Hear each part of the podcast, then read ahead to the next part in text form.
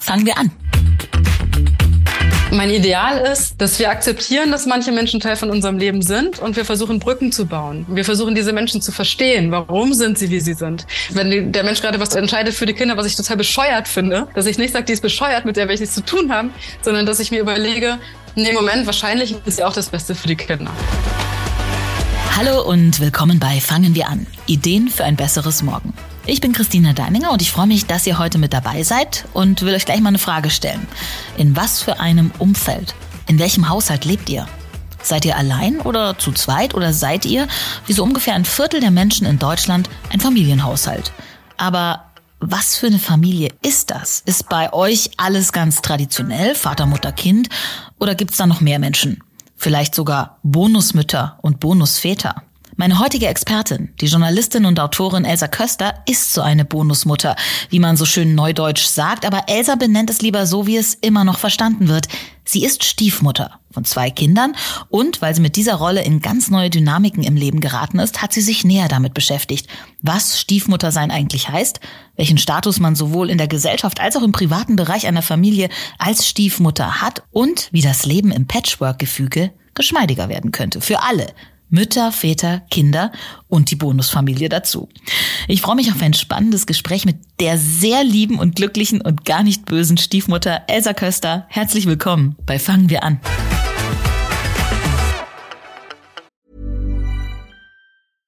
I'm Sandra, and I'm just the professional your small business was looking for. But you didn't hire me because you didn't use LinkedIn jobs. LinkedIn has professionals you can't find anywhere else, including those who aren't actively looking for a new job but might be open to the perfect role, like me.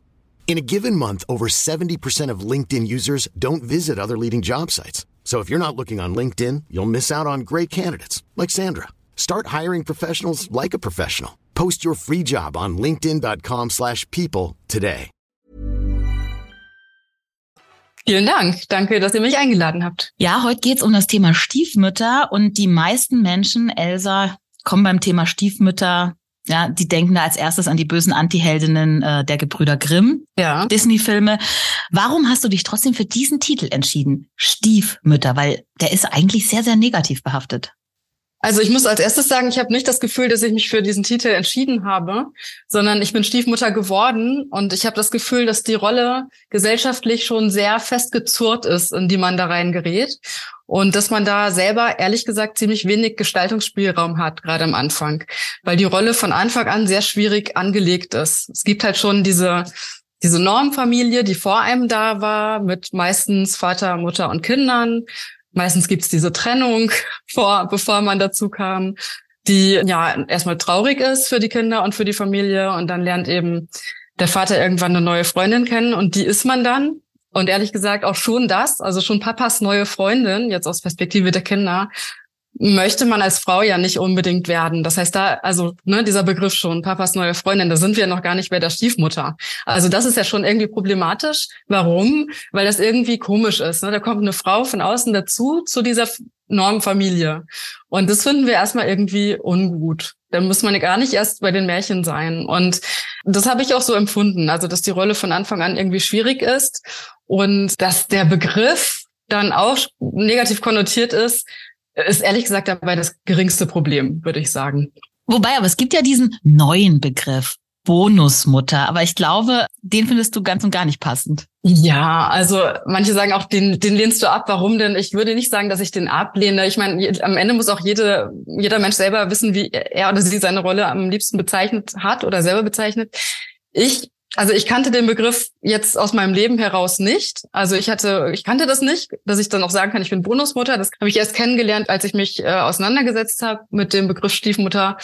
Und ähm, das kommt von Jesper Juhl, diesem dänischen Pädagogen, der gesagt hat, hier ähm, Stiefeltern muss man nicht immer nur als Problem sehen, sondern das kann man doch auch als Bonus sehen, als Bereicherung für die Familie. Da kommt jemand dazu, das ist doch schön. Und das ist ja eigentlich auch eine schöne Perspektive. Also zwei Sachen zu dem Begriff. Erstmal, wer kriegt denn Boni eigentlich? Also das sind doch Leute bei der Bank so. Also für mich ist es erstmal total mit Bankwesen verbunden und mit so einem, ja, mit so einem Kapitalismus vielleicht. Also jetzt nicht mit Familie. Und andererseits klingt es für mich so nach Bonbon und Leckerli. Und ehrlich gesagt, das ist ja schon das Problem an der Rolle der Stiefmutter, die dazu kommt, dass sie nicht einfach die tolle dazu Bonusmutter sein kann oder so wahrgenommen wird, weil man schon, wenn man dazu kommt, direkt an so ein Konkurrenzverhältnis gerät zu der Mutter. Also ob man will oder nicht erstmal, das ist angelegt gesellschaftlich, dieses Konkurrenzverhältnis. Und ich finde, darüber geht man so hinweg, wenn man sagt, sei doch einfach der Bonus oder an die Kinder appelliert, seht sie doch einfach als Bonus. Ja, es gibt ja Gründe, warum das nicht so einfach ist. Und das wollte ich mit dem Begriff Stiefmutter wirklich benennen. Du sagst ja auch so schön an einer Stelle, Stiefmütter sind eigentlich überhaupt nicht die Bösen. Eigentlich sind sie eher in der Rolle des Aschenputtel, wenn man ja. mal ganz genau drauf schaut, ja? So fühlt man sich halt oft. Und warum, warum ist das so? Und vielleicht können wir da schon mal auch zur gesellschaftlichen Rolle kommen, weil es gibt leider nicht sehr viele Studien dazu, aber ähm, es gibt eine US-amerikanische Studie von Lisa Dutzen und David Morley, die ist aber auch schon wieder 15 Jahre alt, glaube ich, ja. Also die Datenlage ist echt nicht gut. Aber da wurden mal einige Stiefmütter dazu befragt, wie sie sich eigentlich so fühlen. Und da kam man zu dieser Aschenputtel-Geschichte, weil viele gesagt haben, hm, ich komme in diese Familie, ich werde schon irgendwie mütterlich appelliert im Sinne von, ich soll mich kümmern und sorgen, ich soll auch mal trösten oder so. Also das wird von mir schon erwartet und das mache ich auch gerne. Und dann soll ich auch ähm, für das Essen sorgen und irgendwie putze ich auch in dieser Familie. Ja, also man hat diese ganzen Care-Aufgaben, so mütterliche Aufgaben. Aber man soll um Himmels Willen nichts entscheiden über die Erziehung dieser Kinder, weil das ist die Aufgabe der Mutter. Das heißt, äh, man soll mütterlich sein, also die nennen das a mothering, but not a mother role. Ein mütterlich sein, aber bitte, also auf keinen Fall Mutter sein, weil dann geht man in Konkurrenz und dann drängt man sich in diese Familie und so, ne?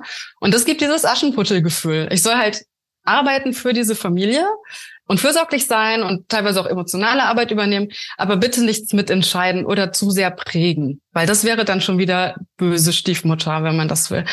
Und das ist halt wirklich nicht machbar. Also das kann man ja gar nicht erfüllen, was da von einem erwartet wird.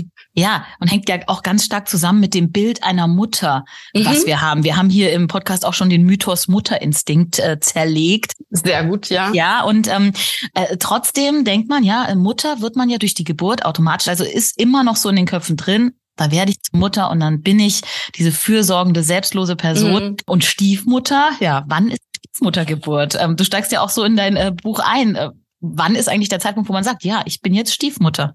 Ja, das ist total komisch. Also mich fragen, ich finde es sehr interessant, auch immer, wenn man das mit Mutter vergleicht, aber man kann das ehrlich gesagt auch mit anderen ähm, mit anderen familiären Verhältnissen vergleichen. Ne? Also wann wird man Tante? Das kann man auch sehr genau datieren. Großmutter, Schwester, so Ehefrau. Ehefrau. Aber wo es ein bisschen schwieriger schon wird, ist, wann wurde man eigentlich Freundin?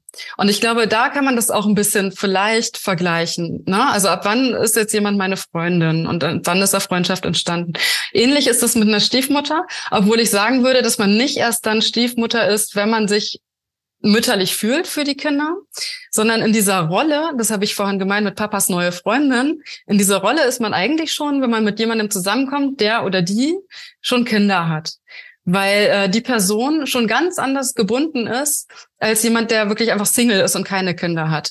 Ein Single kann sich komplett auf dich einlassen, es ist die frische Liebe, man will sich die ganze Zeit sehen, man bleibt die ganze Zeit zusammen, man ist die wichtigste Person füreinander in dem Moment. Äh, wenn jemand Kinder hat, ist man nicht die wichtigste Person für den anderen, sondern diese zwei Menschen oder wie viele Kinder auch immer es sind, also diese Menschen sind die wichtigste Person für diesen Menschen. Und das, und für einen selber ist aber der Mensch, den man kennenlernt, die wichtigste Person, wenn man jetzt keine Kinder hat. Das ist schon so ein Ungleichgewicht von Anfang an, dass das wirklich, also für mich war das sehr ungewohnt. Und das hat mir schon so ein Stiefmuttergefühl gegeben, dass ich dieser Familie, die ich gar nicht kenne, sehr viel ein, also Raum geben muss. Also ich muss quasi, wann ich meinen neuen Partner dann sehen kann, das ist davon abhängig, wann er mit seiner Ex bespricht, wer wann die Kinder hat. Also schon, wann ich meinen neuen Geliebten sehe, ist abhängig davon, was er mit seiner Ex bespricht über die Kinder. Das ist von Anfang an komisch, ne? Also erstmal ungewohnt und dann hat man also eben auch weniger Gestaltungsspielraum als man es gewöhnt ist in Partnerschaften. Für eine feministische Frau ist es natürlich sehr schwierig, damit umzugehen. Denn einerseits ja, will man das nicht akzeptieren. Also warum muss ich jetzt von Anfang an mehr Rücksicht nehmen als andersherum? Und andererseits ähm, weiß man ja, gut, das geht halt nicht anders, weil es gibt diese zwei Kinder und die gehen vor. Und da hat man sehr früh, also schon bevor ich die kannte, diese Kids, hatte ich so ein mütterliches Gefühl von, ja, die gehen vor. Ich muss mich jetzt für sie zurücknehmen, das ist so. Und deswegen habe ich das Buch auch geschrieben, eigentlich wird man Stiefmutter in dem Moment, wo man jemanden kennenlernt, der oder die Kinder hat. Das hat sich aber auch total verändert im Laufe der Jahrhunderte, Jahrtausende, muss man sagen. Ähm, denn äh, früher gab's das ja nicht, so diese Patchwork-Familien. Früher, ich sag jetzt früher, ich meine vor 100, 150, 300 Jahren. Ja. Da kam eine Stiefmutter in die Familie, wenn die Mutter tot war. Also das Konzept Stiefmutter hat sich ja kom komplett gedreht. Kannst du dazu vielleicht mal was sagen? Sehr gerne. Also äh, ich finde, es ist sehr kompliziert, auch gerade als du gesagt hast, wann ist denn dieses früher? Das ja. finde ich sehr spannend, weil Familie sich äh, über die ja, Jahrtausende und auch über die letzten Jahrhunderte immer sehr stark gewandelt hat und diese Vorstellung von ähm, früher war eigentlich Normfamilie und die Eltern blieben für immer zusammen und das war normal. Und jetzt erst bricht das auf und äh, wir trauen uns auch uns zu trennen, wenn, obwohl wir Kinder haben quasi und dann kommen Patchwork-Familien zustande. Diese Vorstellung stimmt nicht. Also Normfamilie, Papa, Mama und Kinder ist das neu, das ist normal. Gab es so als überwiegende Norm wirklich kaum. Also man, also klar als Norm in unseren Köpfen und auch sehr stark in den 50er Jahren zum Beispiel.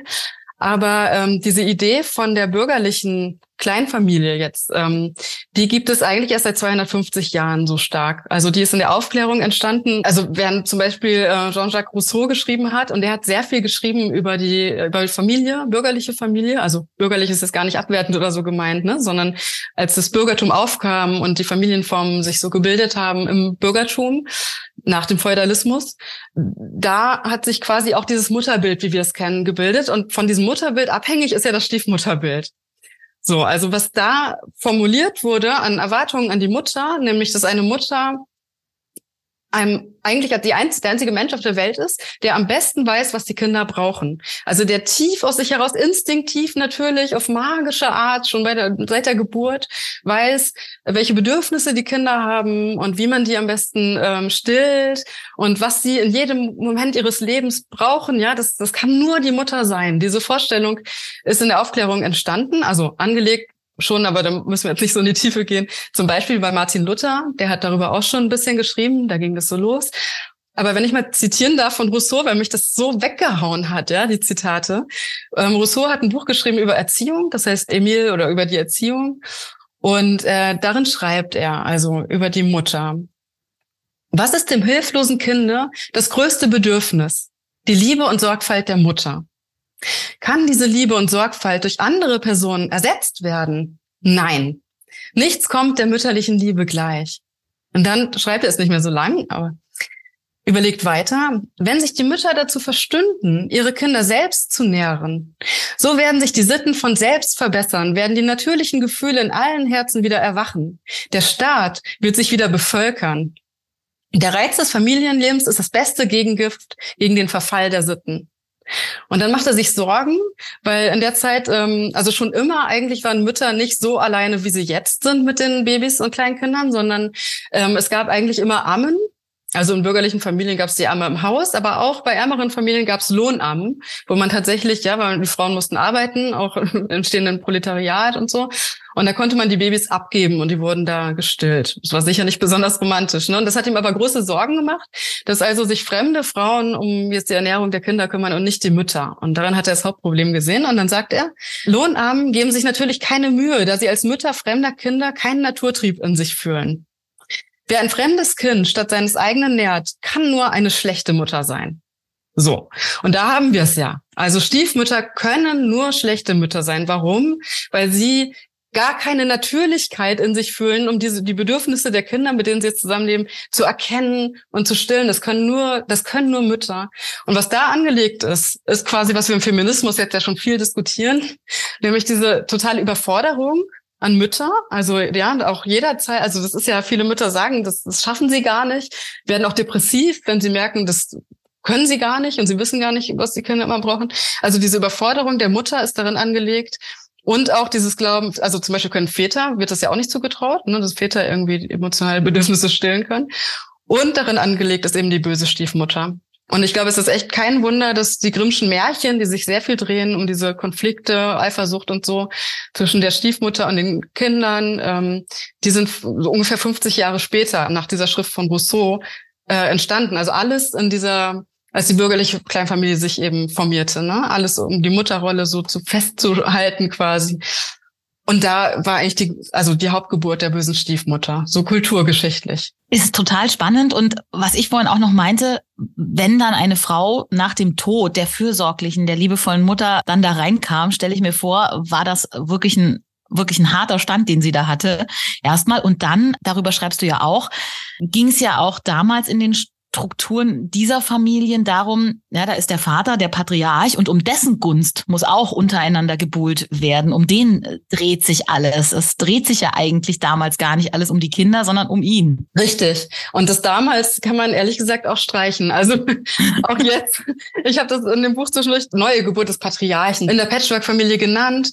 Denn, also es ist ja interessant, normalerweise, also auch wenn die Mutter gestorben ist und die Stiefmutter kam in die Familie, war das ja total von Konflikten äh, durchzogen, diese Beziehung, auch wenn die Mutter tot war. Das bei so in Aschenputtel kann man das ja gut sehen, wie sie ihre Mutter vermisst, dieses Mädchen, ja, und die Art, wie ihre Mutter alles gemacht hat. Und die war so liebevoll. Und dann kommt diese neue Frau und macht alles so ganz anders und es ist fremd und wirkt so brutal.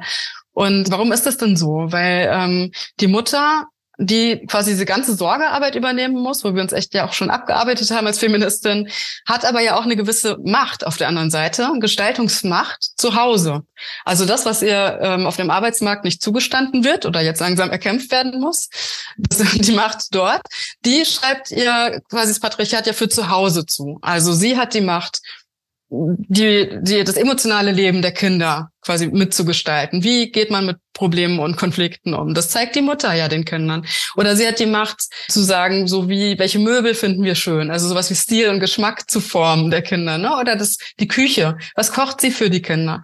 Also, äh, quasi, das ist eigentlich auch eine große Gestaltungsmacht. Und wenn eine Stiefmutter dazukommt, dann hat sie diese Macht, die sie eigentlich als Frau haben soll, zu Hause plötzlich nicht. Also für die Stiefmutter ist das eine große Entmachtung. Und was halt alles durcheinander bringt, ist, plötzlich steht es dem Vater zu. Ne? Also dass als ich meine Stieffamilie, also meine Patchwork-Familie kennengelernt habe, habe ich plötzlich gemerkt, Moment mal, wieso, also die Gerichte, die ich kochen will von meiner Mutter, werden erstmal abgelehnt, weil es schmeckt alles irgendwie so komisch. Ne? Und äh, weil es soll genauso gekocht werden, wie die Mütter der Kinder, weil in meinem Fall sind es jetzt zwei Mütter, also wie die Mütter der Kinder kochen, oder wie mein Partner kocht. Und plötzlich hat quasi eine weibliche Gestaltungsmacht, die ich, von der ich ausgegangen bin, dass ich sie natürlich habe in meiner Familie, habe ich plötzlich nicht, weil mein Partner daherkommt und äh, quasi die Kinder mögen, was er kocht. Und die Kinder sich emotional auch an ihn wenden. Also das heißt, der Mann kriegt auch in der eigenen Familie und zu Hause plötzlich noch mal viel mehr Macht zugesprochen, als Männer in der Familie normalerweise haben, emotionale Macht. Was natürlich aber auch interessant ist aus feministischer Perspektive, weil wie managt denn jetzt dieser Mann das mit dem Mental Load, ne? Was er ja eigentlich auch nicht gewöhnt war vorher. Also das schmeißt einiges an, an Rollen, die wir seit Jahrhunderten kennen, wirklich durcheinander, diese Patchwork-Familie. Und tricky und sehr spannend, dass du hast es gerade erwähnt, dass du in so einer doppelten Patchwork-Konstellation lebst. Also du bist sozusagen nicht nur mit einer anderen Mutter, in Anführungsstrichen, einer biologischen Mutter, sondern auch mit einer anderen Stiefmutter, und auch biologischen Mutter konfrontiert, was ja wirklich dich auf jeden Fall prädestiniert dafür, dieses Buch zu schreiben, glaube ich. Ich meine, das klingt so kompliziert und natürlich auch, wenn ich, wenn ich Leuten versuche zu erklären, wie meine Familie so aussieht und dann sage ich, ach, es ist eigentlich gar nicht so kompliziert. Ich habe halt einen neuen Partner und der hat halt zwei Kinder und die kommen halt von zwei unterschiedlichen Müttern. Aber da geht sofort die Augenbraue hoch. Ähm, da, dabei, ähm, ja, also ich finde, es ist ja nun auch nicht so selten, dass eine Beziehung in die Brüche geht und dann kriegt man mit einer neuen Frau eben noch mal ein Kind. Und auch diese Beziehung kann nach zehn Jahren eben wieder in die Brüche gehen. Und dann passiert das halt, ne? Genau, und ähm, also meine zwei Kids haben unterschiedliche Mütter und quasi die zweite, also die Mutter von dem Jüngeren war ja dann auch schon Stiefmutter von der Älteren. Und so kommt dass quasi in unserer Patchwork-Familie zwei Stiefmütter sind, zwei Mütter und ein Vater. Und das Verpatchte geht übrigens auch noch weiter. Also die Mutter von meiner älteren Stieftochter hat auch noch mal mit jemand anderem Kind bekommen, eine Tochter. Das ist also die Halbschwester von meiner Stieftochter, die jetzt quasi gar nicht biologisch verwandt ist mit, also natürlich mit mir sowieso nicht, aber auch nicht mit meinem Partner aber mit der wir auch was zu tun haben, so, also als Familie, ne? Das ist schon auch, also, das ist schon auch interessant, dass wir als Familie da, es fühlt sich trotzdem familiär an, sag ich mal, so, diese, auch, auch die Tochter von der Mutter meiner Stieftochter ist ja manchmal zu Besuch und wir erfahren, wie es ihr geht. So. Und ihr lebt diese Konstrukte und ihr lebt diese Konstellationen, denn ähm, du schreibst auch äh, darüber und du hast auch ein paar Interviews drin über verhinderte Stiefmütter. Es gibt auch Frauen, mhm. die eigentlich, wenn du sagst, man wird Stiefmutter, eigentlich in dem Moment, wenn man mit einem Partner zusammenkommt, der Kinder mit einer anderen Frau hat. Aber es gibt auch Menschen, die diese Rolle gar nicht leben wollen oder auch gar nicht leben können. Ja, also genau. Ich habe zum Beispiel eine ähm, Stiefmutter interviewt für mein Buch, die wirklich lange Zeit wirklich gelitten hat, muss man sagen. Also die hat sich verliebt eben in einen Mann, der äh, drei Kinder hat und der auch schon also der auch schon getrennt war, als sie sich verliebt haben, aber eben noch weiter an dieser Familienkonstellation gewohnt hat. Und das ist ganz häufig übrigens so. ist mir ganz oft untergekommen, dass äh, die Familie, also die Eltern verstehen sich nicht und sagen auch, eigentlich sind wir nicht mehr zusammen. Aber also bevor neue Partner ins Spiel kommen, versucht die Familie eben dieses Normfamilienleben weiter zu halten, weil natürlich für die Kinder das auch schwierig wird, sobald einer auszieht und sie pendeln müssen. Ne? Deswegen wird dieses Zuhause weiter erhalten. Und für Stief, also für die neue Partnerin beziehungsweise angehende angehende Stiefmutter ist das natürlich sehr schwer. Äh, außen, jetzt, weil sie verliebt sich ja einfach nur in einen anderen Mann. Das ist erstmal auf Augenhöhe. Und dann hängt aber da die ganze Familie dran, die noch als Familie lebt. Und sie steht außen vor. Und äh, das erleben wirklich viele Stiefmütter. Da kommen natürlich unglaubliche Gefühle hoch von Eifersucht, von äh, ja, aber was ist, ich möchte selber eine Familie gründen, wie ist denn das jetzt? Und in manchen Fällen, das geht ja ganz unterschiedlich aus. Also in manchen Fällen entscheidet sich dann der Mann dafür, ja, ich möchte wirklich auch getrennt leben von der Mutter meiner Kinder und zieht dann aus und äh, beginnt quasi neues Leben mit seiner neuen Partnerin. Und dann gibt es ja ganz unterschiedliche Modelle, wie man das mit den Kindern macht. Aber eben gibt es auch Fälle, wo der Vater äh, sagt, nee, also mir ist jetzt das Wichtigste, dass dieses Familienleben weitergeht und der möchte also vielleicht seine Kinder schützen ne, vor dieser, vor diesem Auszug und vor diesen zwei Haushalten. Und da kenne ich wirklich inzwischen einige Stiefmütter, die so ja so hingehalten werden, weil ja die Entscheidung so unklar ist. Also auch für den der Vater auch nicht weiß, ziehe ich jetzt aus oder nicht. Und das zieht sich manchmal Jahre hin und wo die Stiefmütter wirklich auch leiden und sagen, na, sie möchten ja aber auch selber auch ein Zuhause gründen und sie werden immer nur so, stehen immer nur so vor diesen Türen, ne, vor diesem, vor dieser Festung, ne, Familie. Und sie fühlen sich natürlich auch gleichzeitig wirklich schlecht. Also ja, wenn man das dann einfordert, ich möchte doch nur mit meinem Partner zusammen wohnen, dann will man aber auch nicht die Familie zerreißen. Ne? Also das ist eine ganz schwierige äh, Position und ja, das geht mal so, mal so aus. Und eben erzähle ich auch die Geschichte dieser einen Stiefmutter, wo es auch zwischendurch anders ausgegangen ist. Also nachdem sie da sich wirklich viel, viel gekämpft hat für diese Beziehung, ist die dann auseinandergegangen und der Vater hat sich erstmal entschieden, mit der Familie wohnen zu bleiben, als getrennter. Vater. Ich glaube, gerade da, ähm, weil es eben viele Menschen gibt, denen es so ähnlich geht, die in solchen Situationen sind, ist ganz, ganz wichtig, dass dieses Thema Stiefmuttersein so sichtbar mal gemacht wird. Ja, mhm. äh, wie du vorhin schon gesagt hast, die Studienlage ist sehr stiefmütterlich. Mhm. Haha, Wortspiel. ja, und dass, dass einfach mal auch drüber gesprochen wird, dass es diese Rolle gibt, eben nicht mehr so was ich wirklich spannend finde, ähm, in dieser klassischen Rolle, ich komme in eine Familie und jetzt lebe ich da mit den Kindern zusammen, sondern dass es ja wirklich an verschiedenen Orten so eine Dynamik gibt.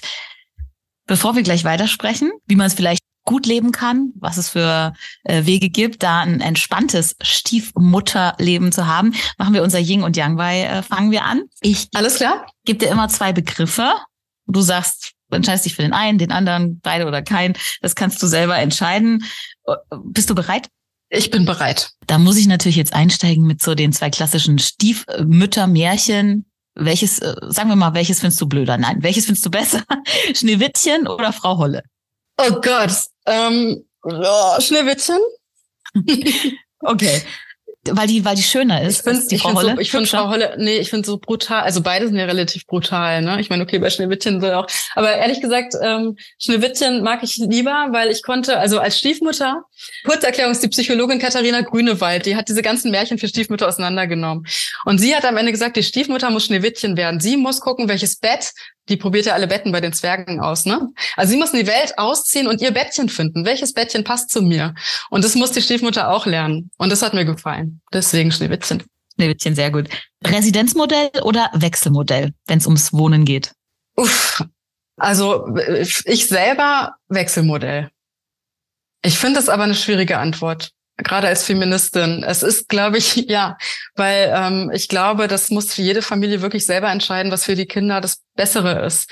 Ähm, hauptsächlich bei der Mutter zu leben oder wirklich 50-50. Schwierige Entscheidung. ich äh, präferiere für mein Leben das Wechselmodell, einfach weil ich glaube, dass Kindern gut tut, wenn jetzt beide Eltern, wenn die Beziehung zu beiden Eltern gut ist, mit beiden Eltern die Hälfte der Zeit zu verbringen. Ja, ja da gibt's ja auch noch das, das andere Extrem, das habe ich jetzt als nächstes Paar und du hast es ja vorhin auch bei der verhinderten Stiefmutter erwähnt, Wechselmodell oder Nestmodell. Nestmodell ist ja sozusagen das ganz Neue, ja. dass man einen Familien... Wechselmodell, Wechselmodell, Wechselmodell. Wechselmodell, okay. Dann was, was wahrscheinlich im Patchwork-Alltag auch ganz wichtig ist, WhatsApp-Gruppe oder ich sag dir dann Bescheid. Ah, WhatsApp-Gruppe. Unbedingt, weil ich sag dir dann Bescheid, dass das, also da müssen Väter einfach noch ein bisschen mehr Mental Load lernen, um das Bescheid sagen und rechtzeitig Bescheid sagen, allen Beteiligten, die es wissen müssen, zu lernen. Da so, seit, so weit sind Väter leider noch nicht. Auf jeden Fall WhatsApp-Gruppe. Okay, das nächste äh, ist einfach nur Meer oder Berge. Meer. Du kommst auch vom Meer, oder? Ich komme, ich bin aufgewachsen an der Nordsee. Meine Mutter, Genoir, sie ist Französin, die in Tunesien aufgewachsen ist. Im Kolonial, französischen Tunesien damals. Und dadurch habe ich eine große Liebe zum Mittelmeer auch von ihr geerbt, kann man sagen. Und wenn du dann da bist oder die Möglichkeit hast, mal auszuspannen, Familienhotel oder Wellnessoase? Wellnessoase. Ja. Verstehe ich. Und das letzte Paar, es geht ganz schnell hat auch ein bisschen was mit deinem Buch zu tun. Familienvan oder Sportwagen? Bus. ja, ja, ja, Bus, interessant. Und ähm, du fährst dann, oder? Weil Stichwort Auto, das war schon, das ging heute ganz schnell. Wo sitzt die Stiefmutter am besten, wenn es in den Urlaub geht im Auto? Das ist eine ganz wichtige Frage. Und ich glaube, da hast du einen guten Tipp. Genau. Der Tipp, genau, also dafür muss man ja vielleicht erstmal erklären, Stiefmutter ein Problem haben, wenn sie mit ihrer Familie zusammenkommen, was das Auto angeht. Denn wirklich alle Stiefmütter, mit denen ich gesprochen habe, kennen das. Sie dürfen nicht vorne sitzen. Sie dürfen, also der, klar, der Vater fährt, das ist irgendwie gesetzt, ja, und dann setzt man sich nach vorne und dann gibt's großes Geschrei, weil die Kinder können das nicht akzeptieren, dass man den Platz der Mutter einnimmt. Also das ist nirgendwo so deutlich wie im Auto. Die Mutter sitzt auf dem Beifahrersitz, das ist so tief drin in dieser patriarchalen Gesellschaft, dass die Stiefmutter da nicht sitzen darf. Und da gibt's riesigen Streit. Und genau darüber habe ich geschrieben und habe gesagt, ja, also ich habe das Problem mal gelöst, indem ich mich einfach an Steuer gesetzt habe, weil ich diese Diskussion, ich konnte es nicht mehr hören. Ich habe einfach meine Hand geöffnet, mein Partner gesagt, Schlüssel her, Klappe jetzt, ich fahre und das Steuer in die Hand genommen. Aber also das ist natürlich eine schöne Anekdote und alle sagen, ah, tolle Lösung, aber ehrlich gesagt, natürlich steuert man diese Familie nicht. Also das ist so eine möchte gern Lösung. Ich kann jetzt nicht mich ins Auto setzen und sagen, wir fahren jetzt ans Mittelmeer, weil da habe ich Bock, weil da äh, ne, fühle ich mich wohl und da kommt meine Mutter her. Das entscheide ich ja nicht, sondern das entscheidet der Vater der Kinder zusammen mit den Müttern. Und deswegen sitzt man nur scheinbar am Steuer. Deswegen habe ich Bus gesagt, weil ich glaube, dass zu Patchwork-Familien gut aus diesen Rollen, die wir besprochen haben, die aus der Aufklärung, also 250 Jahre alt sind, diese festgefahrenen Rollen von Mutterschaft und dann böser Stiefmutterschaft, denen aus dem Weg zu gehen, indem man das möglichst diesen Vergleich zwischen Mutter und Stiefmutter vermeidet, diese Konkurrenzsituation vermeiden. Deswegen einfach Bus, U-Bahn, Fahrrad. ja, U-Bahn, U-Bahn ist gut, ja, stimmt. Du hast auch gesagt, diese, diese Rollen und äh, es gibt diese Studien äh, über Stiefmütter, die wenigen, wo es darum geht, eine Rolle zu finden. Und das ist ja wirklich, es, es, es kommt ja alles wieder drauf zurück, dass wir so festgefahren sind, was du auch vorhin schon gesagt hast, in, in diesen Gedanken an die Normfamilie. Vater mhm. Kind, so hat eine Familie zu sein. Am besten schön klein, in Einfamilienhaus am Rande der Stadt mit Hund und Katze noch. Mhm.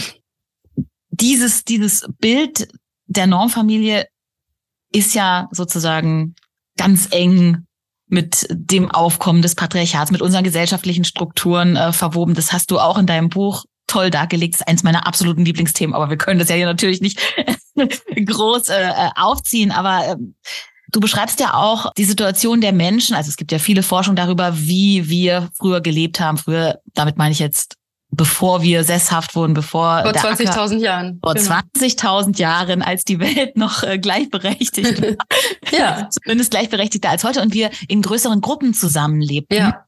ähm, und es diese Normfamilie nicht gab, was eben viele Menschen, gerade Konservative, behaupten, doch das ist der natürliche äh, Weg, äh, Mensch zu sein. Nein, so ist das nicht. Aber du zeigst ja auch so ein paar Beispiele auf, wie Menschen auch heute anders zusammenleben und äh, mhm. die äh, Strukturen aufbrechen. Vielleicht kannst du dazu noch mal was sagen. Oder du erklärst uns auch noch mal, warum diese schreckliche Normfamilie entstanden ist. Nein, Nochmal den Beginn des Patriarchats erklären. Aber vielleicht noch wirklich drei Worte noch zu vor 20.000 Jahren, weil mich das, weil ich das so, also mich hat das so fasziniert, als ich das gelesen habe. Ne? Ähm, es tut ja auch immer gut zu lesen, wie es auch anders lange war. Also weil das eröffnet ja auch die Horizonte ein bisschen, wie es auch sein kann. Und das habe ich eben gefunden bei Karl van Scheik und Kai Michel. Ich weiß nicht, wie bekannt das ist. Die haben dieses Buch geschrieben, Die Wahrheit über Eva Und das ist so ein Buch, was so eine Mischung ist aus Evolutionstheorie und Geschichtswissenschaft. Und da geht es eben drum, dass, äh, dass keineswegs die Frau immer schon das schwache Geschlecht war, sondern dass es äh, viel gleichberechtigt dazu ging vor der Sesshaftwerdung und bevor quasi ne, Besitz entstanden ist mit den Häusern, die dann verteidigt werden mussten. Und dann gab es Patrilokalität, das heißt, der Mann ist in dem Haus geblieben, die Frau musste ihre Familie verlassen und in das Haus der Männer ziehen und dann wurde es immer ungleicher. Und äh, die schreiben halt vor 20.000 Jahren, also vor Patriarchat, in diesen Gruppen zusammenleben, was du gerade angesprochen hast, war es quasi revolutionär, dass irgendwann die Frauen im Übergang auch von Menschenaffenmüttern zu Menschenmüttern angefangen haben, die Ernährung ihrer Kinder zu öffnen. Also nicht mehr selber äh, nur alleine für die Ernährung der Kids und der Babys zuständig zu sein, sondern das zu öffnen und quasi Co-Parenting zu machen in diesen Gruppen mit äh, mit den also vorwiegend dem alle Tanten, Großmütter und so weiter, aber da, da waren auch Männer beteiligt an diesem Co-Parenting und Karl von Scheik und Kai Michel sagen eben, das war ähnlich revolutionär wie das Feuer oder die Sprache und ähnlich wichtig für unsere Menschwerdung, weil mit diesem Co-Parenting plötzlich so viel Nahrung herangeschafft wurde, dass die Gehirne förmlich explodiert sind. Also evolutionär, ja, die wurden viel größer dadurch. Und Co-Parenting ist das, sagen sie halt, was Menschheit ausmacht. Das heißt, da war eine Mutter auch nicht damit allein, das Kind zu erziehen, sondern da gab es eben ganz viele Stiefmütter, wenn man so will. Völlig normal. Und das war ja quasi noch hinein hinein bis ins Mittelalter, wo, ne, wo es eben Ammen gab, aber wo man auch in einer, in einem Haus zusammengelebt hat und sich alle in dem Haus um die Kinder gekümmert haben, die Tanten, die Großmütter und so weiter. Da gab es auch nicht nur die Mutter. So, und da sind, kommen wir zu heute. Auch heute ist es so, dass nicht, dass äh, quasi wie wir das in Europa, im Kern Europa machen seit 250 Jahren im Bürgertum, also machen das keineswegs alle auf der Welt, ja. Also es gibt, das habe ich im Buch, da bin ich eben drauf gestoßen worden auch. Ähm, es gibt die Forschung zum Beispiel äh, von der Ethnografin Erdmute Alba an der Uni Bayreuth dazu, wie es in Benin in Westafrika eigentlich gemacht wurde mit der Elternschaft vor dem Kolonialismus, bevor quasi westliche Familienkultur dort ankam. Und zwar war Pflegeelternschaft die Norm. Also es haben Leute ein äh, Baby bekommen und die Familie hat entschieden, wer kann denn jetzt am besten dieses Baby gerade aufziehen in der Familie oder auch wer braucht denn gerade am dringendsten ein Baby, denn die Kinder wurden auch für Feldarbeit zum Beispiel genutzt, vor allem so, um Nachrichten zu überbringen also als kleine Nachrichtenüberbringer. Das war durchaus ein Faktor bei dieser Entscheidung. Und Pflegeelternschaft wurde so zur Norm. Das Baby wurde geboren, die Familie hat entschieden, wer bekommt dieses Baby. Und das waren allermeistens die, irgendeine Tante, eine ältere Tante schon oder irgendwelche Verwandte, ja, weiter auf der anderen Seite des Landes, die, die gerade dieses Kind besonders gut aufziehen können. Und es galt als total verpönt, dass also quasi das Kind bei den biologischen Eltern bleibt. Das war irgendwie so Voll. Das war so richtig, das macht man nicht. Man hat auch den Eltern nicht gratuliert zu dem Kind, sondern man hat der Familie gratuliert, dass ein weiteres Familienmitglied da ist. Und die schreibt, also Erdmutter Alba, die das also quasi untersucht hat, äh, wie das früher dort war, äh, die schreibt, das war jetzt, müssen wir nicht total romantisch uns vorstellen, ne? Also, dass die Kinder dann dorthin gekommen sind, wo sie, wo es ihnen am besten ging und dann wurden sie toll aufgezogen, sondern da gab es auch Kinder, die quasi auch, also teilweise wurden die auch mit drei Jahren erst weggegeben oder so, ne? Also gab es auch die Traumatisierung und die Sehnsucht nach Eltern. Klar, aber da muss man ja auch sagen, Kindheit war auch in den westlichen Industriekulturen per se nicht sehr romantisch in den letzten Jahrhunderten. Also das äh, genau ist einfach muss man auch ja. sagen. Und auch genau auch in den biologischen Familien ist es nicht nicht romantisch. Da muss man nur mal sehen, wie viele Mütter mit ihren Kindern in Frauenhäusern sind und flüchten. Ne? Also genau. Ich sage das nur, um, um, um zu zeigen, ist jetzt nicht so, dass es früher alles total romantisch und toll war für die Kinder, äh, sondern es ist halt also Familie oder Zusammenleben ist immer schwierig und es kommt immer mal zu Gewalt und das gilt halt für diese Pflegeelternschaftsfamilien in Berlin genauso wie Norm für Normfamilien und Patchwork-Familien. Aber nur um zu zeigen, wie anders das auch gedacht werden kann. Ne? Und ich fand diese Scham, also die hat auch geschrieben, ja, wenn man halt Mütter, also wenn man Frauen fragt, wie viele Kinder hast du denn zur Welt gebracht oder wie, wie viele Kinder hast du denn, dann gucken sich alle an und werden ganz rot und sagen, oh Gott, ne, was ist das für eine Frage? Das fragt man nicht. Und das fand ich interessant. Und auch interessant fand ich, eine Freundin hat mir erzählt, äh, eine kurdische Freundin, dass also, in, ähm, dass sie das aus Kurdistan auch heute noch kennt, dass wenn Freundinnen relativ gleichzeitig Babys kriegen, enge Freundinnen, ist völlig normal, dass man also auch das andere Baby mal nimmt für einen Tag oder so und mitstillt. Also so Stillfreundinnenschaften sind völlig normal ähm, und man unterstützt sich gegenseitig, also quasi sowas wie ein, wie ein freundschaftliches Ammentum oder so, ne? Ähm, oder auch in der Familie kümmern sich die Tanten und so weiter viel mehr um die Kinder. Also so wie wir denken, das Normale ist Papa, Mama, zwei Kinder allein zu Hause in, den, in vier Wänden und nur die Mutter kümmert sich um die Kinder. Es ist historisch total einzigartig und eigentlich total absurd, wenn man sich das anguckt. Und es ist auch, ähm, wenn man sich das weltweit anguckt, es ist einfach sehr westlich und wird also westeuropäisch, muss man ja schon sagen. Kurdistan ist jetzt ja auch nicht so weit weg ähm, und wird teilweise ganz anders praktiziert. Ja, wird eben dieses westliche Bild der Normfamilie, das Idealbild, sehr stark auch von Konservativen aktuell wieder proklamiert. Da hast du ja auch eine Figur, die du immer wieder zitierst. Die hast du so ein bisschen gefressen. Ähm, Giorgia Meloni, die sehr dafür steht, eine ganz normale Mutter zu sein oder sein zu wollen. Ja. Also inzwischen ist sie ja Ministerpräsidentin von Italien. In ihrem Wahlkampf hat sie in der Rede halt immer wieder so einen Slogan wiederholt. Es gab mal diesen Song, der nur das wiederholt hat. Sie hat immer gesagt, sono una donna, sono una madre, sono cristiana. Also ich bin eine Frau, ich bin eine Mutter, ich bin Christin. Und als ich das zum ersten Mal gehört habe, war ich wirklich paralysiert, weil ich dachte, wow, das hat so einen Charme, ja. Also das ist irgendwie so catchy. Man denkt in diesen ganzen Identitätsdiskussionen und keiner weiß mehr, wer er ist. Und sie sagt, wieso? Ist ganz klar. Ich bin Frau, Mutter, Christin. Noch Fragen? So, also das vermittelt eine Sicherheit, was Mutter sein heißt, dass ich fast, als ich das hörte, auch schon dachte, oh, wie schön, ja. Das ist einfach nur Mutter.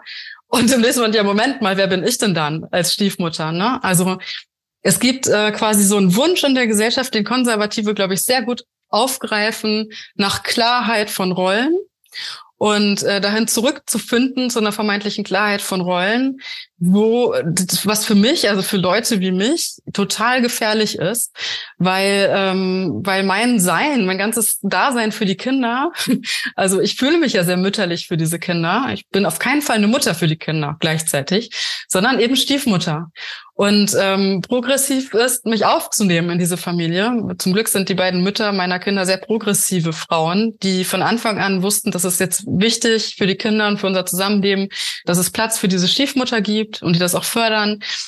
Wenn die total konservativ gewesen wären und gesagt hätten, nein, ich wollen jetzt unsere Normfamilien, die soll sich nicht einmischen und die soll, ja, die soll den Kindern keinen Nutella geben und die soll den Kindern kein Video erlauben und das geht so nicht und die dürfen da nicht hin, das wäre der konservative Zugang zu unserer Patchwork-Familie gewesen. Also dann hätte ich ja kein, keine Chance gehabt. Ne?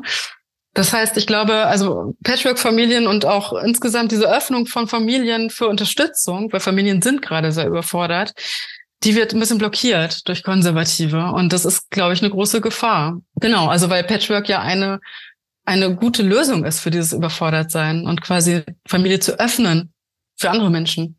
Und Patchwork ist eine Realität, der sich auch die Konservativen stellen müssen. Sie ist nun mal dieses, diese Art zu leben, diese Familienkonstellationen sind überall und werden immer mehr, gerade wo Frauen sich emanzipieren, eigene Jobs haben, eigenes Leben haben und wir eben ein bisschen rauskommen aus dem Patriarchat. Zwinker, zwinker, so ist es nun mal.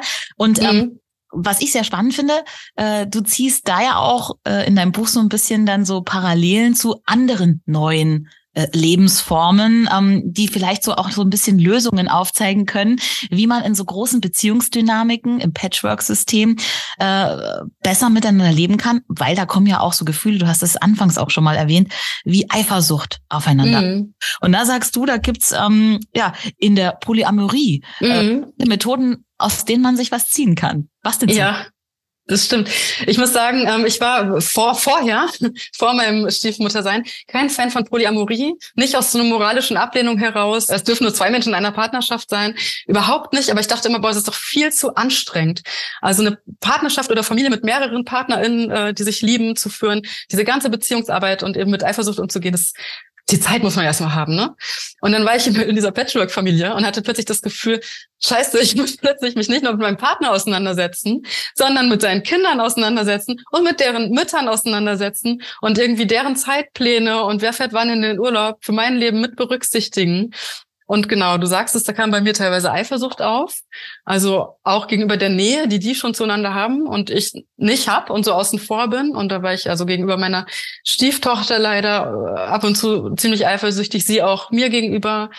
Und in dieser Zeit, wo ich diese Eifersucht einfach nicht los wurde, also ich wollte sie einfach abstellen, es funktionierte nicht. Ich war einfach eifersüchtig, wenn die also enge Zeit zusammen mit verbracht haben, mein Partner und sie, und dann vielleicht noch, noch mit ihrer Mutter, ja. Also wie früher die Familie da habe ich angefangen, polyamore Theorie zu lesen, weil ich dachte, wie macht ihr das denn jetzt mit der Eifersucht? Jetzt sag doch mal. Und das ist natürlich da ein großes Thema. Also das ist auch nicht so, dass die Leute, die polyamor leben, also mit mehreren PartnerInnen, einfach nicht eifersüchtig sind, sondern sie gehen damit um, indem sie sagen, ja, der einzige Weg, also ähm, wie heißt die Deborah Annapol, die hat darüber viel geschrieben. Die sagt, der einzige Umgang mit Eifersucht und aus der Eifersucht raus ist einmal durch sie durch. Also man muss es zugeben, man muss es mit den PartnerInnen darüber sprechen. Man muss sagen, warum ist man eifersüchtig? Was liegen dem vielleicht für Ängste zugrunde? Das kann man ja vielleicht klären. Also da folgen ja dann Diskussionen, was ist eigentlich meine Position in deinem Leben und deine Position in meinem Leben? Dass man auch die Angst rauszufallen vielleicht verliert durch diese Gespräche. Und äh, also das fand ich sehr tröstlich da in der polyamoren Theorie, dieser, diese Diskussion über, wie gehen wir mit Eifersucht um. Und wir müssen drüber reden. Und das ist auch nicht, man sieht Eifersucht ja total als Charakterschwäche. Als böse eben, ne? Ah, die böse Stiefmutter, die eifersüchtig ist und grün vor Eifersucht wird. So richtig äh. Und mir hat das sehr geholfen, einfach zu sehen, ja, Gesellschaft bringt uns in Konkurrenzsituationen zueinander, also treibt uns in Konkurrenz zueinander. Und dass da Ängste und Eifersucht entstehen, ist ganz normal.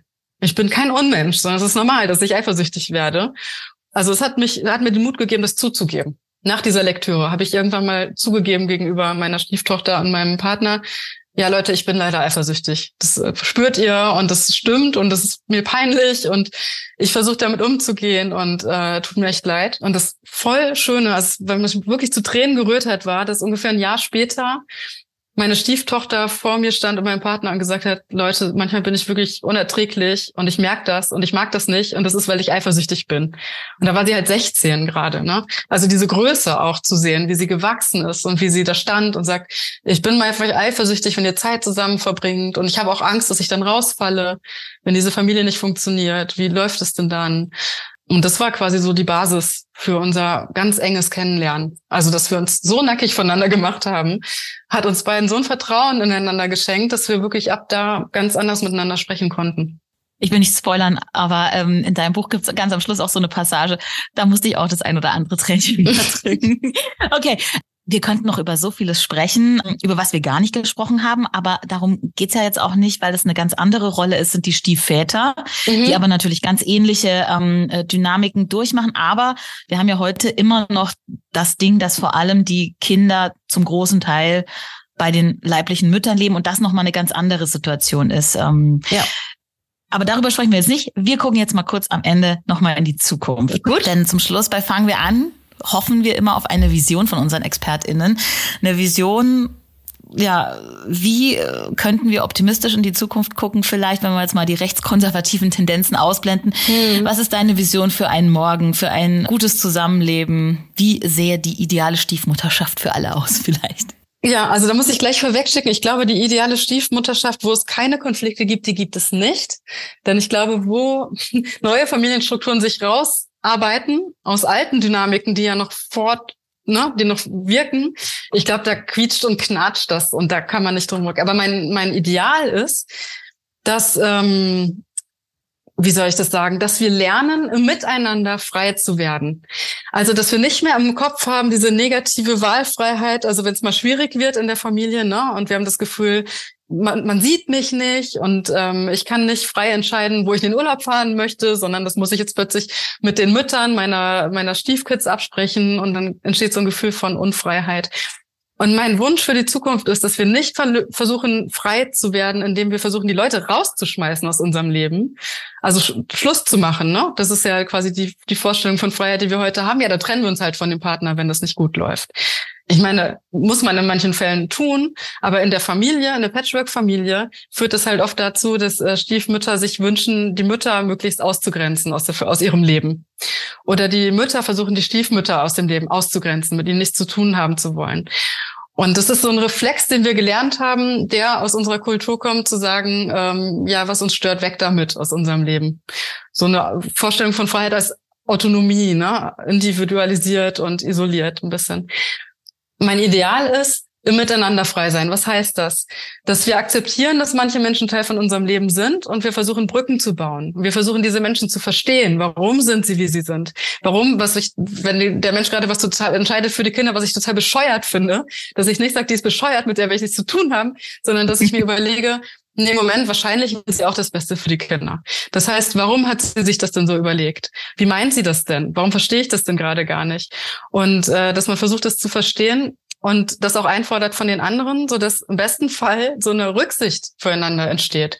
Also, dass ich Rücksicht habe gegenüber den Entscheidungen meiner Co-Parents und dass die auch Rücksicht haben für mich und dass wir versuchen, uns allen ein möglichst gutes Leben zu ermöglichen, gegenseitig. Und dass wir darin quasi so eine Freiheit empfinden, ne? das machen zu können, was wir gerne wollen.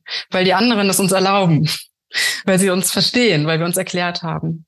Und das ist meine Utopie. Also von so einer fließenden Familie, wo wirklich viele Leute beteiligt sein können und man aufeinander Acht gibt. Und wie kommen wir dahin? Hast du vielleicht jetzt zum Ende zwei kleine Tipps? An jede Hand einen, ähm, wie man das heute gleich umsetzen kann ganz was Banales vielleicht im Alltag, um, wie wir diese Entspannung, diese, diese uh, Utopie erreichen können. Also ich finde, ganz konkret kann man das schon umsetzen im Alltag, dass wir uns gegenseitig ermutigen, andere zu verstehen. Also in Freundschaften habe ich das auch schon gemerkt, dass wenn man sich beschwert über es läuft irgendwie gerade schlecht mit jemandem, macht man ja gerne bei Freundinnen, dass die dann sagen, ah, das ist ja aber wirklich, der ist ja auch total bescheuert. Also dass wir uns gegenseitig oft bestärken, darin andere blöd zu finden. Und mir hat es schon sehr geholfen, dass meine Freundinnen mich drin bestärkt haben, die anderen nicht blöd zu finden, sondern zu verstehen. Mich hat es auch manchmal genervt, muss ich sagen. Also ich sage, boah, ey, aber wirklich die Mutter von dem Kleinen, die ist so bescheuert.